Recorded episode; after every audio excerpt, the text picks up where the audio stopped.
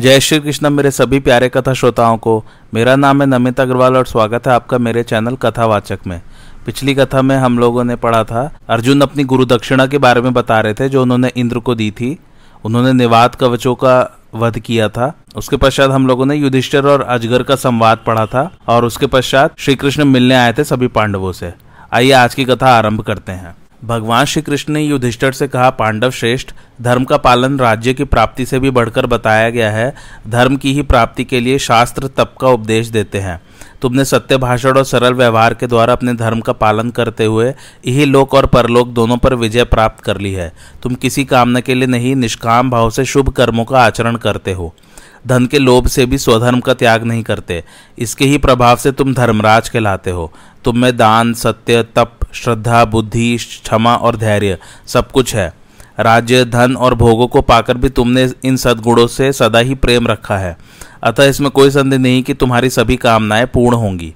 तत्पश्चात भगवान द्रौपदी से बोले याज्ञ सेनी तुम्हारे पुत्र बड़े ही सुशील हैं। धनुर्वेद सीखने में उनका बड़ा अनुराग है। वे अपने मित्रों के साथ रहकर सदा ही सत्पुरुषों के आचार का पालन करते हैं। रुक्मिणी नंदन प्रद्युम्न जिस प्रकार अनिरुद्ध और अभिमन्यु को अस्त्र विद्या की शिक्षा देता है, वैसे ही तुम्हारे प्रतिविंध्य आदि पुत्रों को भी सिखलाता है। इस प्रकार द्रौपदी को उसके पुत्रों का कुशल समाचार सुनाकर श्री कृष्ण ने पुनः धर्मराज से कहा, राजन, दशारह, कुकुर और अंधक वंशों के वीर सदा आपकी आगे का पालन करेंगे और आप इन्हें, उन्हें जहाँ चाहेंगे, वहीं वे खड़े रहेंगे। आपकी प्रतिज्ञा का समय पूरा होते ही दशारह वंशी योद्धा आपके शत्रु की सेना का संहार कर डालेंगे। फिर आप सदा के लिए शोक रहित तो अपना राज्य प्राप्त कर हस्तिनापुर में प्रवेश करेंगे।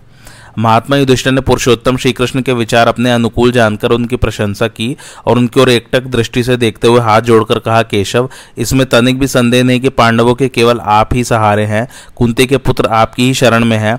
हमें विश्वास है, समय आने पर आप हमारे लिए जो कुछ कह रहे हैं, उससे भी बढ़कर कार्य करेंगे।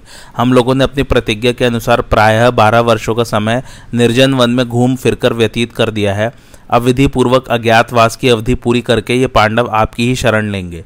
इस प्रकार श्रीकृष्ण और युधिष्ठर जब बात कर रहे थे, उसी समय हज़ारों वर्षों की आयु वाले तपोवृद्ध महात्मा मार्कंडेय जी ने वहाँ दर्शन दिया।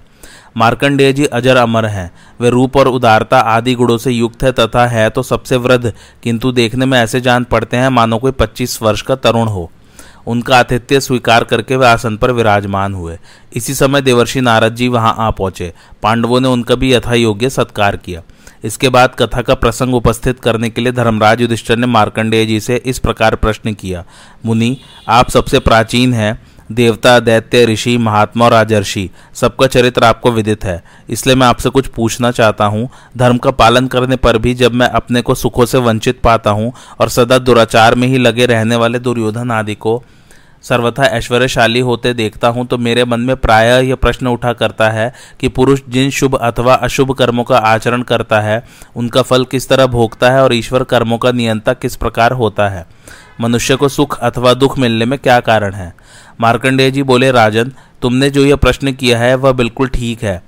यहाँ जानने योग्य जो कुछ भी है, वह सब तुम्हें विदित है। केवल लोक मर्यादा की रक्षा के लिए तुम मुझसे पूछ रहे हो। अतः मनुष्य श्लोक अथवा परलोक में कैसे सुख दुख का उपभोग करता है, इस विषय में मैं जो कुछ बताऊँ उसे ध्यान देकर सुनो। सर्वप्रथम प्रजापति ब्रह्मा जी उत्पन्न हुए। उन्होंने जीवों के लिए निर्मल तथा विशुद्ध शरीर बनाया। साथ ही शुद्ध धर्म का ज्ञान कराने वाले उत्तम धर्म शास्त्रों को प्रकट किया। उस समय के सभी मनुष्य उत्तम व्रतों का पालन करने वाले थे, उनका संकल्प कभी व्यर्थ नहीं जाता था। वे सदा ही सत्य भाषण किया करते थे। सबके सब मनुष्य ब्रह्मभूत, पुण्यात्मा और दीर्घायु होते थे। सभी स्वच्छंदता पूर्वक आकाश मार्ग से उड़कर देवताओं से मिलने जाते और स्वच्छंदचारी होने के कारण जब इच्छा हुई पुनः लौट आते थे। वे अपनी इच्छा होने पर भी मरते और इच्छा के अनुसार ही जीवित रहते थे। उन्हें किसी प्रकार की बाधा नहीं सताती थी और न कोई भय ही होता था। वे उपद्रव से रहित, पूर्ण काम सभी धर्मों को प्रत्यक्ष करने वाले जितेंद्रीय और राग द्वेष से रहित होते थे। उनकी आयु हज़ार वर्षों की होती थी। इसके पश्चात कालांतर में मनुष्य की आकाश गति बंद हो गई। लोग पृथ्वी पर ही विचरने लगे। उन पर काम, क्रोध का अधिकार हो गया। वे छल कपट से जीविका चलाने लगे और लोभ तथा मोह के वशीभूत हो गए। इसलिए शरीर पर उनका अधिकार न रहा। वे बारंबार तरह तरह की योनियों में जन्म, मरण का क्लेश भोगने लगे। उनकी कामनाएँ, उनके संकल्प और उनका ज्ञान सभी निष्फल हो गए। स्मरण शक्ति छीड़ हो गई। सभी सब पर संदेह करके एक दूसरे को क्लेश देने लगे। इस प्रकार पाप कर्मों में प्रवृत्त हुए पापियों की उनके कर्मानुसार आयु भी कम हो गई। हे कुंती नंदन, इस संसार में मृत्यु के पश्चात जीव की गति उसके कर्मों के अनुसार ही होती है। यमराज के नियत किए हुए पुण्य पाप कर्मों के फल का उपभोग करने वाला जीव प्राप्त हुए सुख दुख को दूर करने में समर्थ नहीं है। कोई प्राणी इस लोक में सुख पाता है और परलोक में दुख। किसी को परलोक में ही सुख मिलता है और इस लोक में दुख। किसी को दोनों ही लोकों में सुख मिलता है और किसी को दोनों ही दु, में दुख उठाना पड़ता है। जिनके पास बहुत धन होता है वे अपने शरीर को हर तरह से सजाकर नित्य आनंद भोगते हैं। अपने देह के ही सुख में आसक्त हुए उन मनुष्य को केवल इसी लोक में सुख मिलता है। परलोक में तो उनके लिए सुख का नाम भी नहीं है। जो लोग इस लोक में योग साधना करते हैं, कठिन तपस्या में लगे होते हैं और स्वाध्याय में तत्पर रहते हैं, तथा इस प्रकार जितेंद्रीय एवं अहिंसा परायण होकर जो अपने शरीर को दुर्बल कर देते हैं, उनके लिए इस लोक में सुख नहीं है, वे परलोक में सुख उठाते हैं। जो पहले धर्म का आचरण करते हैं और धर्म पूर्वक ही धन का उपार्जन करके समय पर स्त्री से विवाह कर उसके साथ यज्ञ याग आदि में उस धन का सदुपयोग करते हैं, उनके लिए लोक और परलोक दोनों ही सुख के स्थान हैं। परंतु जो मूर्ख मनुष्य विद्या तप और दान के लिए प्रयास न करके केवल विषय सुख के लिए ही प्रयत्न करते हैं उनके लिए न तो इस लोक में सुख है न परलोक में। राजा युधिष्ठर अपने इस वर्तमान कष्ट को देखकर तुम मन में किसी प्रकार की शंका न करो यह दुख तो तुम्हारे भावी सुख का ही कारण है। तदंतर पांडुपुत्र ने महात्मा मार्कंडेय जी से कहा मुनिवर हम श्रेष्ठ ब्राह्मणों की महिमा सुनना चाहते हैं आप कृपया वर्णन कीजिए। मार्कंडेय जी बोले है, है वंशी क्षत्रियो का पर पुरंजय नामक एक राजकुमार जो बड़ा ही सुंदर और अपने वंश की मर्यादा को बढ़ाने वाला था, एक दिन वन में शिकार खेलने के लिए गया। तरण और लताओं से भरे हुए उस वन में घूमते घूमते उस राजकुमार की दृष्टि एक मुनि पर पड़ी, जो काला मृग चर्म ओढ़े थोड़े ही दूर पर बैठे थे। कुमार ने उन्हें काला मृग ही समझा और अपने तीर का निशाना बना दिया। मुनि की हत्या हो गई। यह जानकर राजकुमार को बड़ा अनुताप हुआ। वह शोक से मूर्छित हो गया। फिर वह है, है वंशी छत्रियों के पास गया और उनसे इस दुर्घटना का समाचार कहा। यह सुनकर वे भी बहुत दुखी हुए और वे मुनि किसके पुत्र हैं इसका पता लगाते हुए कश्यप नंदन अरिष्ट नेमी के आश्रम पर पहुँचे। वहाँ मुनिवर अरिष्ट नेमी को प्रणाम करके वे खड़े हो गए। मुनि ने उनके आतिथ्य सत्कार के लिए मधुपर्क आदि सामग्री अर्पण की। यह देखकर वे बोले मुनिवर हम अपने दूषित कर्म के कारण आपसे सत्कार पाने योग्य नहीं रहे। हमसे ब्राह्मण की हत्या हो गई है। ब्रह्मर्षि अरिष्ट नेमी ने कहा, आप लोगों से ब्राह्मण की हत्या कैसे हुई? और वह मरा हुआ ब्राह्मण कहाँ है? उनके पूछने पर छत्रुओं ने मुनि के वध का सारा समाचार ठीक ठीक बता दिया और उन्हें साथ लेकर उस स्थान पर आए, जहाँ मुनि की हत्या हुई थी। किंतु वहाँ उन्हें मरे हुए मुनि की लाश नहीं मिली। तब मुनिवर अरिष्ट नेमी ने उनसे कहा, पर पुरंजय, इधर देखो, यही वह ब्राह्मण है जिसे तुम लोगों ने मार डाला था? यह मेरा ही पुत्र है और तपोबल से युक्त है। उस मुनि कुमार को जीवित देख वे लोग बड़े आश्चर्य में पड़े और कहने लगे, यह तो बड़े ही आश्चर्य की बात है। यह मरा हुआ मुनि यहाँ कैसे आ गया? इसे किस प्रकार जीवन मिला? क्या यह तपस्या का ही बल है जिसने इसे पुनः जीवित कर दिया? विप्रवर, हम यह सब रहस्य सुनना चाहते हैं। ब्रह्मर्षि ने उनसे कहा राजाओ मृत्यु हम लोगों पर अपना प्रभाव नहीं डाल सकती, इसका क्या कारण है, यह भी हम आप लोगों को बताते हैं। हम सदा सत्य ही बोलते हैं और सर्वदा अपने धर्म का पालन करते रहते हैं, इसलिए हमें मृत्यु का भय नहीं है। हम ब्राह्मणों के कुशल की, उनके शुभ कर्मों की ही चर्चा करते हैं, उनके दोषों का बखान नहीं करते। हम अतिथियों को अन्न और जल से तृप्त करते हैं। हम पर जिनके पालन का भार है, उन्हें पूर्ण भोजन देते हैं और उनसे बचा हुआ अन्न स्वयं भोजन करते हैं। हम सदा शम, दम, क्षमा, तीर्थ सेवन और दान में तत्पर रहने वाले हैं, पवित्र देश में निवास करते हैं। इन सब कारणों से भी हमें मृत्यु का भय नहीं है। ये सब बातें मैंने संक्षेप में ही सुनाई हैं। अब आप जाएँ ब्रह्म हत्या के पाप से समय आप लोगों को कोई भय नहीं रहा। यह सुनकर उन है, है वंशी क्षत्रियो ने एवं मस्तु कहकर मुनिवर अरिष्ट नेमी का सम्मान एवं पूजन किया और प्रसन्न होकर अपने देश को चले गए। इसके बाद पांडुनंदन युधिष्ठर ने मार्कंडेय जी से कहा अब आप हमें वैवस्वत मनु के चरित्र सुनाइए। मार्कंडेय जी बोले राजन विवस्वान यानी कि सूर्य के एक प्रतापी पुत्र था, जो प्रजापति के समान कांतिमान और महान ऋषि था। उसने बद्रिकाश्रम में जाकर एक पैर पर खड़े हो दोनों बाहें ऊपर उठाकर दस हज़ार वर्ष तक बड़ा भारी तप किया। एक दिन की बात है, मनु चीरणी नदी के तट पर तपस्या कर रहे थे। वहाँ उनके पास एक मत्स्य आकर बोला, महात्मन, मैं एक छोटी सी मछली हूँ, मुझे अपने से बड़ी मछलियों से सदा भय बना रहता है, आप कृपा करके मेरी रक्षा करें। वैवस्वत मनु को उस मत्स्य की बात सुनकर बड़ी दया आई। उन्होंने उसे अपने हाथ पर उठा लिया और पानी से बाहर लाकर एक मटके में रख दिया। मनु का उस मत्स्य में पुत्र भाव हो गया था। उनकी अधिक देखभाल के कारण वह उस मटके में बढ़ने और पुष्ट होने लगा। कुछ ही समय में वह बहुत बढ़कर बड़ा हो गया। अतः मटके में उसका रहना कठिन हो गया। एक दिन उस मत्स्य ने मनु को देखकर कहा, भगवान, अब आप मुझे इससे अच्छा कोई दूसरा स्थान दीजिए। तब मनु ने उसे मटके में से निकालकर एक बहुत बड़ी बावली में डाल दिया।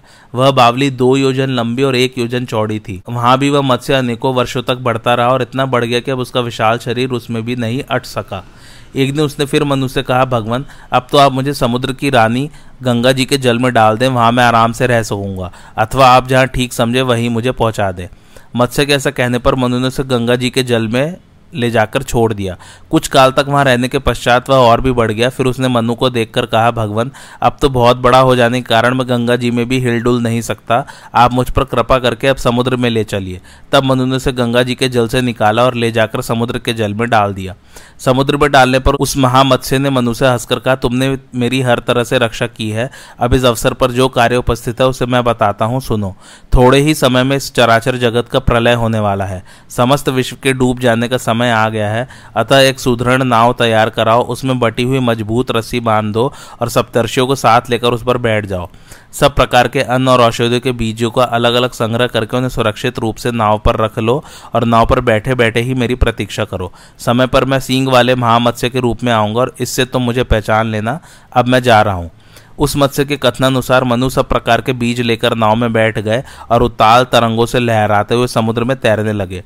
उन्होंने उस, महामत्स्य का स्मरण किया। उनको चिंतित जानकर वह श्रृंगधारी मत्स्य नौका के पास आ गया। मनु ने उस रस्सी का फंदा उसके सींग में डाल दिया। उससे बंद कर वह मत्स्य उस नाव को बड़े वेग से समुद्र में खींचने लगा और नाव पर बैठे हुए लोगों को जल के ऊपर ही तैराता रहा। उस समय समुद्र में ऊँची ऊँची लहरें उठ रही थी, पानी के वेग से उसकी गर्जना हो रही थी, प्रलयकालीन वायु के झोंकों से वह नाव डगमगा रही थी। उस समय न भूमि का पता चलता था, न दिशाओं का। द्यूलोक और आकाश सब जलमय हो रहा था। केवल मनु, सप्तर्षि और वह मत्स्य ये ही दिखाई पड़ते थे। इस प्रकार वह महामत्स्य बहुत वर्षों तक महासागर में उस नाव को सावधानी से सब ओर खींचता रहा। उसके बाद वह उस नाव को खींचकर हिमालय की सबसे ऊँची चोटी पर ले गया और उस पर बैठे हुए ऋषियों से हंसकर बोला, हिमालय के शिखर में नाव को बाँध दो, देरी न करो। यह सुनकर उन ऋषियों ने शीघ्र उस नाव को शिखर में बाँध दिया। आज भी हिमालय का वह शिखर नौका बंधन नाम से विख्यात है। इसके बाद महामत्स्य ने पुनः उनके हित की बात कही, मैं भगवान प्रजापति हूँ, मुझसे पर दूसरी कोई वस्तु नहीं उपलब्ध होती। मैंने ही मत्स्य रूप धारण कर तुम लोगों को संकट से बचाया है। अब मनु को चाहिए कि देवता, असुर और मनुष्य आदि समस्त प्रजा की सब लोगों की और संपूर्ण चराचर की सृष्टि करे। इन्हें जगत की सृष्टि करने की प्रतिभा तपस्या से प्राप्त होगी और मेरी कृपा से प्रजा की सृष्टि करते समय इन्हें मोह नहीं होगा। यह कहकर वह महामत्स्य अंतर्धान हो गया। इसके बाद जब मनु को सृष्टि करने की इच्छा हुई तो उन्होंने बहुत बड़ी तपस्या करके शक्ति प्राप्त की। उसके बाद सृष्टि आरंभ की। फिर तो वे पहले कल्प के समान ही प्रजा उत्पन्न करने लगे।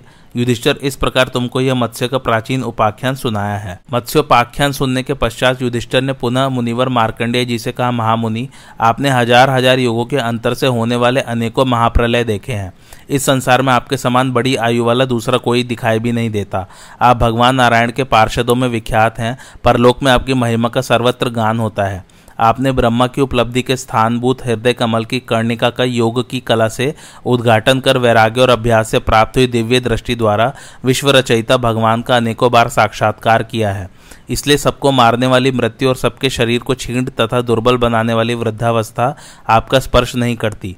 महाप्रलय के समय जब सूर्य, अग्नि, वायु, चंद्रमा, अंतरिक्ष, पृथ्वी आदि में से कोई भी शेष नहीं रहता, सारे लोग जलमग्न हो जाते हैं, स्थावर, जंगम, देवता, असुर, सर्प आदि जातियाँ नष्ट हो जाती हैं।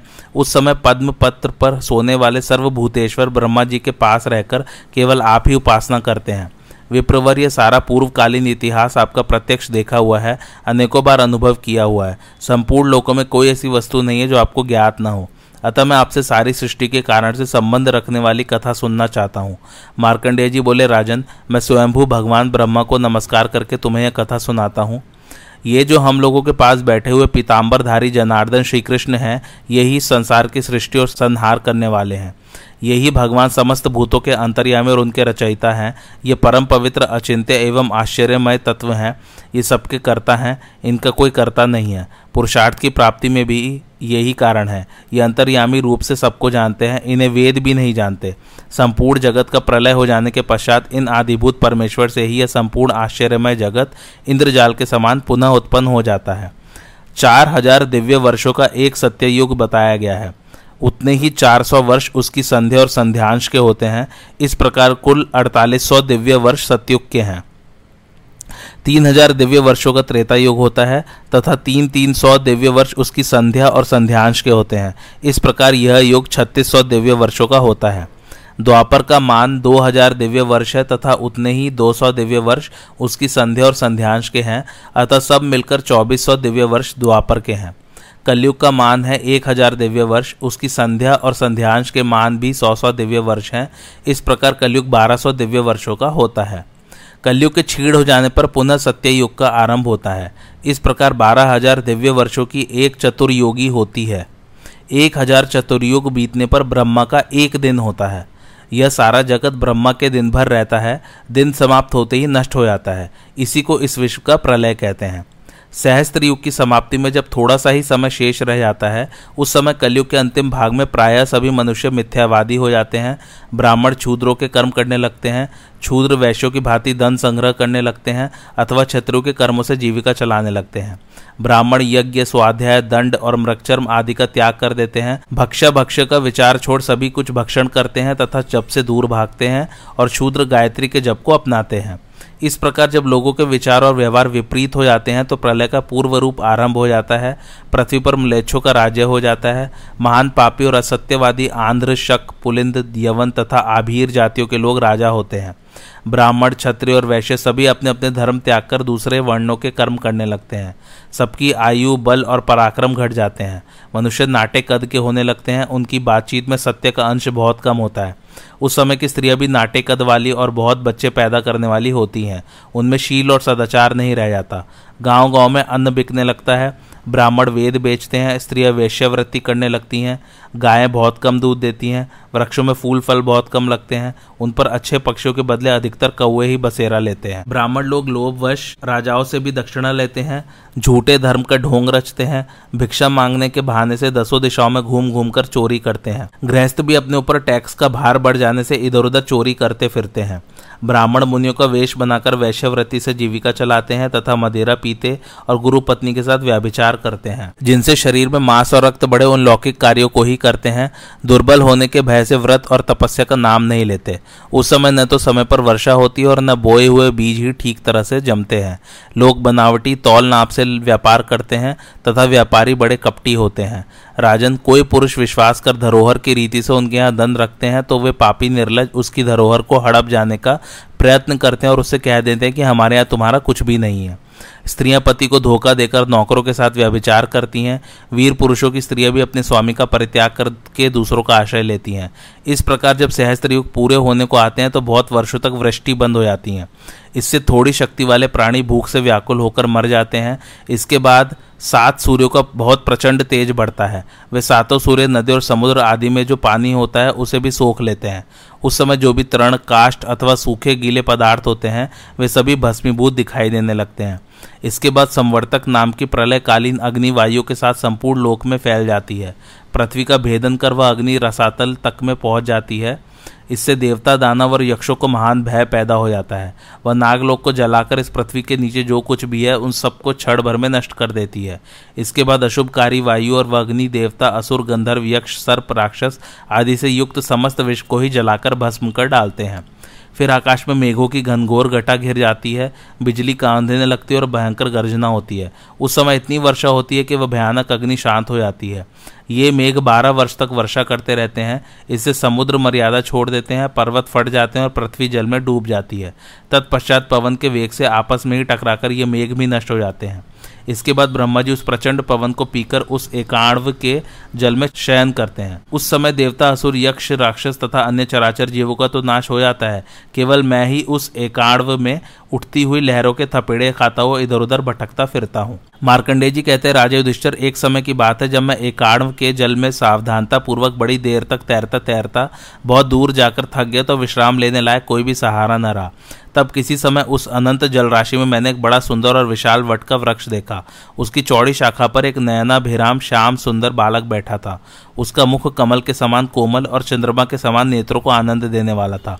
तथा उसकी आँखें खिले हुए कमल के समान विशाल थी। राजन उसे देखकर मुझे बड़ा आश्चर्य हुआ। सोचने लगा, सारा संसार तो नष्ट हो गया, फिर यह बालक यहाँ कैसे सो रहा है? मैं भूत भविष्य और वर्तमान तीनों कालों का ज्ञाता हूँ। तो भी अपने तपोबल से भली भांति ध्यान लगाने पर भी उस बालक को न जान सका। तब वह बालक जिसकी अत्सी पुष्प के समान श्याम सुंदर कांति थी और जिसके वक्षस्थल पर श्रीवत से शोभा शोभा पा रहा था, मेरे कानों में अमृत उड़ेलता हुआ सा बोला, मार्कंडेय, मैं जानता हूँ तुम बहुत थक गए और विश्राम लेने की इच्छा करते हो। अतः यह मुनि तुम पर कृपा करके मैं निवास दे रहा हूँ। उस बालक के ऐसा कहने पर मुझे अपने दीर्घ जीवन और मनुष्य शरीर पर बड़ा खेद हुआ। इतने ही में बालक ने अपना मुँह फैलाया और देव योग से मैं परवश की भांति उसमें प्रवेश कर गया। सहसा उसके उदर में जा पड़ा। वहाँ मुझे समस्त राष्ट्रों और नगरों से भरी हुई यह पृथ्वी दिखाई दी। मैंने उसमें गंगा, यमुना चंद्रभागा सरस्वती, सिंधु, नर्मदा और कावेरी आदि नदियों को भी देखा तथा रत्नों और जल जंतुओं से भरा हुआ समुद्र, सूर्य और चंद्रमा से शोभायमान आकाश तथा पृथ्वी पर अनेकों वन उपवन भी देखे। वहाँ मैंने वर्णाश्रम धर्म का यथावत पालन होते देखा। ब्राह्मण लोग अनेकों यज्ञों द्वारा यजन कर रहे थे। क्षत्रिय राजा सब वर्णों की प्रजा का अनुरंजन करते, सबको सुखी और प्रसन्न रखते थे। वैश्य लोग न्यायपूर्वक खेती का काम और व्यापार कर रहे थे और शूद्र तीन द्विजातियों की सेवा में संलग्न थे। तदंतर उस महात्मा के उदर में भ्रमण करता हुआ जब आगे बढ़ा तो हेमवान, हेमकूट, निषद, श्वेतगिरी, गंधमादन, मंदराचल, नीलगिरी, मेरू, विंध्याचल, मलय, पारियात्र आदि जितने भी पर्वत हैं, सब मुझे दिखाई पड़े। वहाँ इधर उधर विचरते विचरते मैंने इंद्रादि देवता, रुद्र, आदित्य, वसु, अश्विनी कुमार, गंधर्व, यक्ष, ऋषि दत्था दैत्य और दानवों के समूहों को भी देखा। कहाँ तक कहूँ, इस पृथ्वी पर जो कुछ भी चराचर जगत मेरे देखने में आया था, सब उस बालक के उदर में मुझे दिख पड़ा। मैं प्रतिदिन फलाहार करता और घूमता रहता। इस प्रकार सौ वर्ष तक विचरता रहा, किंतु कभी उसके शरीर का अंत न मिला। अंत में मैंने मनवाड़े से उस वरदायक दिव्य बालक की ही शरण ली। बस ऐसा उसने अपना मुख खोला और मैं वायु के समान वेग से अकस्मात उसके मुख से बाहर आ गया। देखा तो वह अमित तेजस्वी बालक पहले की ही भांति सारे विश्व को अपने उदर में रखकर उसी वट वृक्ष की शाखा पर विराजमान है। मुझे देखकर उस महाकांति वाले पीताम्बरधारी बालक ने प्रसन्न होकर कुछ मुस्कुराते हुए कहा, मारकंडेय, मैं पूछता हूँ, तुमने मेरे शरीर में अब विश्राम तो कर लिया है ना? तुम थके से जान पड़ते हो। उस अतुलित तेजस्वी बालक के असीम प्रभाव को देखकर मैंने उसके लाल लाल तलुओं और कोमल अंगलियों से सुशोभित दोनों सुंदर चरणों को मस्तक से छुआकर प्रणाम किया। फिर विनय से हाथ जोड़े प्रयत्न पूर्वक उसके पास जाकर उस सर्वभूतांतरात्मा कमलयन भगवान के दर्शन किया और उनसे कहने लगा, भगवान, मैंने आपके शरीर के भीतर प्रवेश करके वहाँ समस्त चराचर जगत देखा है। प्रभु, बताइए तो आप इस विराट वेश को इस प्रकार उदर में धारण कर यहाँ बालक वेश में क्यों विराजमान है? सारा संसार आपके उदर में किस लिए स्थित है? कब तक आप इस रूप में यहाँ रहेंगे? इस प्रकार मेरी प्रार्थना सुनकर वे वक्ताओं में श्रेष्ठ देव देव परमेश्वर मुझे सांत्वना देते हुए बोले, वे प्रवर, देवता भी मेरे स्वरूप को ठीक ठीक नहीं जानते। तुम्हारे प्रेम से मैं जिस प्रकार इस जगत की रचना करता हूँ, वह बताता हूँ। तुम पितृ भक्त हो, तुमने महान ब्रह्मचर्य का पालन किया है। इसके सिवा तुम मेरी शरण में भी आए हो। इसी से तुम्हें मेरे स्वरूप का दर्शन हुआ है। पूर्व काल में मैंने ही जल का नारा नाम रखा था। वह नारा मेरा अयन, अर्थात वास स्थान है। इसलिए मैं नारायण नाम से विख्यात हूँ। मैं सबकी उत्पत्ति का कारण सनातन और अविनाशी हूँ। संपूर्ण भूतों की सृष्टि और संहार करने वाला मैं ही हूँ। तथा ब्रह्मा, विष्णु, इंद्र, कुबेर, शिव, सोम, प्रजापति, कश्यप, धाता, विधाता और यज्ञ भी मैं ही हूँ। अग्नि मेरा मुख है, पृथ्वी चरण है, चंद्रमा सूर्य नेत्र है, द्योलोक मेरा मस्तक है, आकाश और दिशाएँ मेरे कान हैं। यह जल मेरे शरीर के पसीने से प्रकट हुआ है, वायु मेरे मन में स्थित है। पूर्व काल में पृथ्वी जब जल में डूब गई थी तो मैंने ही वारा रूप धारण करके इसे जल से बाहर निकाला था। ब्राह्मण मेरा मुख, क्षत्रिय दोनों भुजाएँ, वैश्य उरु और क्षुद्र चरण हैं। ऋग्वेद, यजुर्वेद, सामवेद और अथर्वेद ये मुझसे ही प्रकट होते हैं और मुझमें ही लीन हो जाते हैं। शांति की इच्छा से मन और इंद्रियों पर संयम करने वाले जिज्ञासु यति और श्रेष्ठ ब्राह्मण सदा मेरा ही ध्यान एवं उपासना करते हैं। आकाश के तारे मेरे रोमकूप हैं। समुद्र और चारों दिशाएँ मेरे वस्त्र, शैया और निवास मंदिर हैं। मार्कंडेय, जिन धर्मों के आचरण से मनुष्य को कल्याण की प्राप्ति होती है, वे है सत्य, दान, तप और अहिंसा। द्विजगढ़ सम्यक प्रकार से वेदों का स्वाध्याय और अनेकों प्रकार के यज्ञ करके शांतचित एवं क्रोध शून्य होकर मुझे ही प्राप्त करते हैं। पापी लोभी कृपण अनार्य और अजितेंद्रिय पुरुषों को, को मैं कभी नहीं मिल सकता। जब जब धर्म की हानि और अधर्म का उत्थान होता है तब तब मैं अवतार धारण करता हूँ। देवता मनुष्य गंधर्व नाग राक्षस आदि प्राणियों तथा स्थावर भूतों को भी मैं अपनी माया से ही रचता हूँ और माया से ही उनका संहार करता हूँ। मैं सृष्टि रचना के समय अचिंत्य स्वरूप धारण करता हूँ और मर्यादा की स्थापना तथा रक्षा के लिए मानव शरीर से अवतार लेता हूँ। सत्य युग में मेरा वर्ण श्वेत त्रेता में पीला द्वापर में लाल और कलयुग में कृष्ण होता है। कली में धर्म का एक ही भाग शेष रह जाता है और अधर्म के तीन भाग रहते हैं।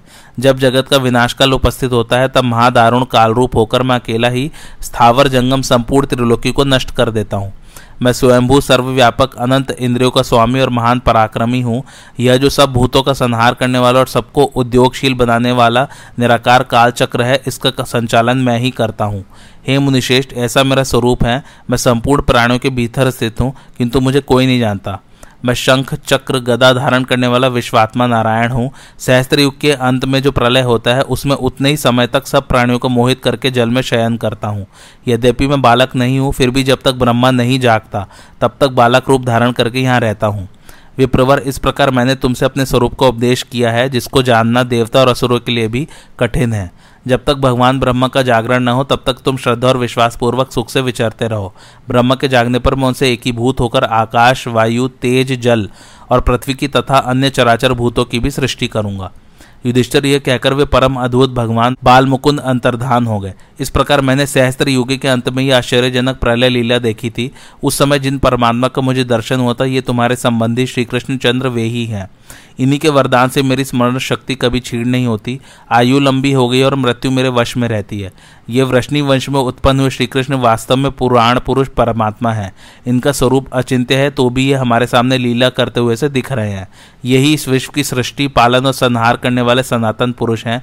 इनके वक्षस्थल में श्रीवत्स का चिन्ह है। ये गोविंद ही प्रजापतियों के भी पति हैं। इन्हें यह देखकर मुझे इस घटना की स्मृति हो आई है। पांडवों, ये माधवी सबके पिता माता हैं। तुम इन्हीं की शरण में जाओ, यही सबको शरण देने वाले हैं। मार्कंडेय मुनि के इस प्रकार कहने पर युधिष्ठर, भीम, अर्जुन, नकुल, सहदेव और द्रौपदी सबने उठकर भगवान श्री कृष्ण को प्रणाम किया और भगवान ने भी उनका आदर करते हुए आश्वासन दिया। युधिष्ठर ने उपरयुक्त कथा सुनकर मार्कंडेय जी से कहा, भार्गव, आपसे मैंने उत्पत्ति और प्रलय प्रलय की आश्चर्यमयी कथा सुनी। अब मुझे कलयुग के विषय में सुनने का कौतूहल हो रहा है। कली में जब संपूर्ण धर्मों का उच्छेद हो जाएगा, उसके बाद क्या होगा? कलयुग में मनुष्य के पराक्रम कैसे होंगे? उनके आहार विहार का स्वरूप क्या होगा? लोगों की आयु कितनी होगी? पहनावे कैसे होंगे? कलयुग के किस सीमा तक पहुँचने पर पुनः सत्य युग का आरंभ हो जाएगा? मुनिवर, इन सब बातों का विस्तार के साथ बताइए, क्योंकि आपके कहने का ढंग बड़ा ही विचित्र है। युधिष्ठर के इस प्रकार पूछने पर मार्कंडेय जी श्री कृष्ण और पांडवों से पुनः कहने लगे, राजन कलिकाल आने पर इस जगत का भविष्य कैसा होगा? इस विषय में मैंने जैसा सुना और अनुभव किया है, वह सब तुम्हें बताता हूँ। ध्यान देकर सुनो। सत्य युग में धर्म अपने संपूर्ण रूप में प्रतिष्ठित होता है। उसमें छल, कपट या दंभ नहीं होता। उस समय उस धर्म रूपी वृषभ के चारों चरण मौजूद रहते हैं। त्रेता युग में एक अंश में अधर्म अपना पैर जमा लेता है, इससे धर्म का एक पैर छेड़ हो जाता है, फिर तीन ही पैरों से वह स्थित रहता है। द्वापर में धर्म आधा ही रह जाता है, आधे में अधर्म आकर मिल जाता है। फिर तमोमय कलयुग के आने पर तीन अंशों से इस जगत पर अधर्म का आक्रमण होता है, चौथाई अंश में ही धर्म रह आता है। सत्य युग के बाद जो जो दूसरा युग आता है त्यों ही तो मनुष्य की आयु, बुद्धि, बल और तेज का ह्रास होता जाता है। युधिष्ठर कलयुग में ब्राह्मण, क्षत्रिय, वैश्य और शूद्र सभी जातियों के लोग भीतर कपट रखकर धर्म का आचरण करेंगे। ये जो कलयुग का वर्णन मैं कर रहा हूँ, ये मैंने ऑलरेडी रामायण में फिफ्टी एपिसोड में किया हुआ है, आप मेरे चैनल में जाके देख सकते हैं इस।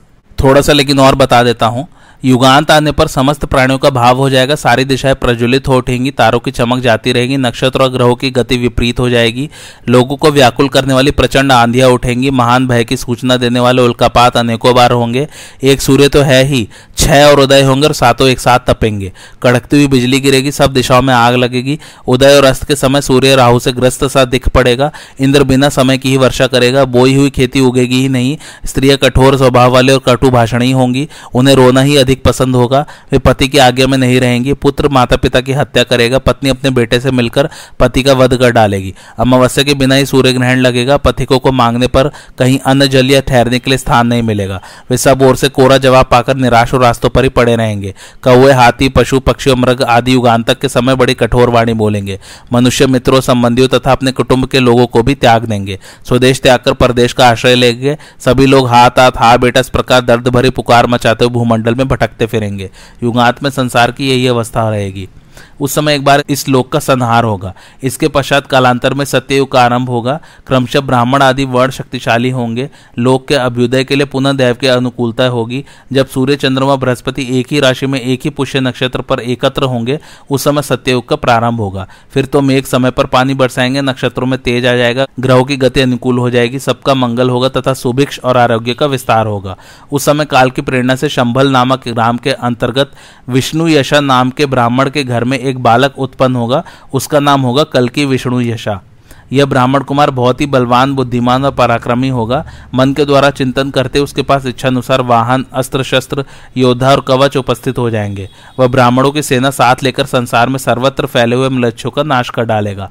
वही सब दुष्टों का नाश करके सत्ययुग का प्रवर्तक होगा। धर्म के अनुसार विजय प्राप्त कर वह चक्रवर्ती राजा होगा और संपूर्ण जगत को आनंद प्रदान करेगा। इसके बाद धर्मराज युधिष्ठिर ने मार्कंडेय जी से निवेदन किया, मुनिवर सुनने में आता है कि बक और दालभ्य, ये दोनों महात्मा चिरंजीवी और देवराज इंद्र इंद्रसेन की मित्रता है। अतः मैं बक और इंद्र के समागम का वृतांत सुनना चाहता हूँ, आप इसका यथावत वर्णन कीजिए। मार्कंडेय जी बोले, एक समय देवता और असुरों में बड़ा भारी संग्राम हुआ। उसमें इंद्र विजयी हुए और उन्हें तीनों लोगों का साम्राज्य प्राप्त हुआ। समय पर भली भांति वर्षा के कारण खेती की उपज अधिक होती थी। प्रजा को कोई रोग नहीं होता था और सब लोग अपने धर्म में स्थित रहते थे, सबके दिन बड़े चैन से बीत रहे थे। एक दिन की बात है, देवराज इंद्र अपनी प्रजा को देखने के लिए एरावत पर चढ़कर निकले। वे पूर्व दिशा में समुद्र के समीप एक सुंदर और सुखद स्थान पर, जहाँ हरे भरे वृक्षों की पंक्ति शोभा दे रही थी, आकाश से नीचे उतरे। वहाँ एक बहुत सुंदर आश्रम था, जहाँ बहुत से मृग और पक्षी दिखाई पड़ते थे। उस रमणीक आश्रम में इंद्र ने बक मुनि का दर्शन किया। बक भी देवराज इंद्र को देखकर मन में बहुत प्रसन्न हुए और उन्हें बैठने को आसन देकर पाद्य, अर्घ तथा फल मूल आदि के द्वारा उनका पूजन आतिथ्य सत्कार किया। तत्पश्चात इंद्र ने बक मुनि से इस प्रकार प्रश्न किया, ब्राह्मण, आपकी उम्र एक लाख वर्ष की हो गई। अपने अनुभव से बताइए, अधिक काल तक जीवित रहने वालों को क्या क्या दुख देखना पड़ता है? बकने का अप्रिय मनुष्यों के साथ रहना पड़ता है। प्रिय व्यक्तियों के मर जाने से उनके वियोग का दुख सहते हुए जीवन बिताना पड़ता है और कभी कभी दुष्ट मनुष्यों का संग भी प्राप्त होता रहता है। चिरंजीवी मनुष्य के लिए इससे बढ़कर और क्या दुख होगा? अपनी आँखों के सामने स्त्री और पुत्रों की मृत्यु होती है। भाई बंधु और मित्रों का सदा के लिए वियोग हो जाता है। जीवन निर्वाह के लिए पराधीन होकर रहना पड़ता है। दूसरे लोग तिरस्कार करते हैं, इससे बढ़कर दुख और क्या हो सकता है? इंद्र ने पूछा, मुनि, अब यह बताइए, चिरंजीवी मनुष्य को सुख किस बात में है? बक ने कहा, जो अपने परिश्रम से उपार्जन करके घर में केवल साग बनाकर खाता है, मगर दूसरे के अधीन नहीं है, उसे ही सुख है। दूसरों के सामने दीनता न दिखाकर अपने घर में फल और साग भोजन करना अच्छा है, परंतु दूसरे के घर तिरस्कार सहकर प्रतिदिन मीठा पकवान खाना भी अच्छा नहीं है। यही सत्पुरुषों का विचार है। जो दूसरे का अन्न खाना चाहता है, वह कुत्ते की भांति अपमान का टुकड़ा पाता है। उस दुरात्मा पुरुष के वैसे भोजन को धिक्कार है, जो श्रेष्ठ द्विज सदा अतिथियों, भूत प्राणियों तथा पितरों को अर्पण करके, अर्थात बलि वैश्व देव करके शेष अन्न स्वयं भोजन करता है, उससे बढ़कर सुख और क्या आ सकता है? इस यज्ञ शेष अन्न से बढ़कर पवित्र और मधुर दूसरा कोई भोजन नहीं है। जो सदा अतिथियों को जिमाकर स्वयं पीछे भोजन करता है, उसके अन्न के जितने ग्रास अतिथि ब्राह्मण भोजन करता है, उतने ही हज़ार गाँवों के दान का पुण्य उस दाता को होता है। तथा उसके द्वारा युवावस्था में जो पाप हुए होते हैं, वे सब नष्ट हो जाते हैं। इस प्रकार देवराज इंद्र और बक मुनि में बहुत देर तक बातचीत तथा उत्तम कथा वार्ता होती रही। इसके पश्चात मुनि से पूछकर इंद्र अपने भवन स्वर्लोक को चले गए। तदंतर पांडवों ने मार्कंडेय जी से कहा, मुनिवर, आपने ब्राह्मणों की महिमा तो सुनाई। अब हम छत्रियों के महत्व के विषय में आपसे सुनना चाहते हैं। मार्कंडेय जी ने कहा अच्छा सुनो, अब मैं छत्रियों का महत्व सुनाता हूँ। कुरुवंशी छत्रियों में एक सुहोत्र नामक राजा हुए थे। एक दिन वे महर्षियों का सत्संग करने गए। जब वहाँ से लौटे तो रास्ते में अपने सामने की ओर से उन्होंने उशीनर पुत्र राजा शिबी को रथ पर आते देखा। निकट आने पर उन दोनों ने अवस्था के अनुसार एक दूसरे का सम्मान किया, परंतु गुड़ में अपने को बराबर समझकर एक ने दूसरे के लिए रहा नहीं दी। इतने में ही वहाँ नाराजी आ पहुँचे। उन्होंने पूछा, क्या यह क्या बात है? तुम दोनों एक दूसरे का मार्ग रोककर क्यों खड़े हो? वे बोले, मार्ग अपने से बड़ों को दिया जाता है, हम दोनों तो समान है, अतः कौन किसको मार्ग दे? यह सुनकर नाराजी ने तीन श्लोक पढ़े, जिनका सारांश यह है, कौरव अपने साथ कोमलता का बर्ताव करने वाले के लिए क्रूर मनुष्य भी कोमल बन जाता है। क्रूरता तो वह क्रूरों के प्रति ही दिखाता है, परंतु साधु पुरुष दुष्टों के साथ भी साधुता का ही बर्ताव करता है। फिर वह सज्जनों के साथ साधुता का बर्ताव कैसे नहीं करेगा? अपने ऊपर एक बार किए उपकार का बदला मनुष्य भी सौ गुना करके चुका सकता है। देवताओं में ही यह उपकार का भाव होता है, ऐसा कोई नियम नहीं है। इस उशीनर कुमार राजा शिबी का व्यवहार तुमसे अधिक अच्छा है। नीच प्रकृति वाले मनुष्य को दान देकर वश में करें। झूठे को सत्य भाषण से जीते। क्रूर को क्षमा से और दुष्ट को अच्छे व्यवहार से अपने वश में करें। अतः तुम दोनों ही उदार हो। अब तुम में से एक जो अधिक उदार हो, वह मार्ग छोड़ दे। ऐसा कहकर नाराजी मौन हो गए। यह सुनकर कुरुवंशी राजा सुहोत्र शिबी को अपनी दाई ओर करके उनकी प्रशंसा करते हुए चले गए। इस प्रकार नाराजी ने राजा शिबी का महत्व अपने मुख से कहा है। अब एक दूसरे क्षत्रिय राजा का महत्व सुनो। नहुष के पुत्र राजा ययाति जब राज सिंहासन पर विराजमान थे, उन्हीं दिनों एक ब्राह्मण गुरु दक्षिणा लेने, देने के लिए भिक्षा मांगने की इच्छा से उनके पास आकर बोला, राजन, मैं गुरु को दक्षिणा देने के लिए प्रतिज्ञा करके आया हूँ, भिक्षा चाहता हूँ। संसार में अधिकांश मनुष्य मांगने वालों से द्वेष करते हैं, अतः तुमसे पूछता हूँ कि क्या तुम मेरी अभीष्ट वस्तु दे सकोगे? राजा बोले, मैं दान देकर उसका बखान नहीं करता। जो वस्तु देने योग्य उसको देकर अपना मुख उज्ज्वल करता हूँ। मैं तुम्हें एक हज़ार लाल रंग की गाय देता हूँ, क्योंकि न्यायुक्त याचना करने वाला ब्राह्मण मुझे बहुत प्रिय है। याचना करने वाले पर मुझे क्रोध नहीं होता और कोई धन दान में देकर मैं उसके लिए कभी पश्चाताप भी नहीं करता। ऐसे कहकर राजा ने ब्राह्मण को एक हज़ार गाय दी और उन्होंने वह दान स्वीकार किया। आज की कथा यही समाप्त होती है। कैसी लगी आप लोगों को मेरी कथा, मुझे कमेंट करके ज़रूर बताइए और मेरे चैनल कथावाचक को लाइक, शेयर और सब्सक्राइब ज़रूर कीजिए। थैंक्स फॉर वॉचिंग, धन्यवाद।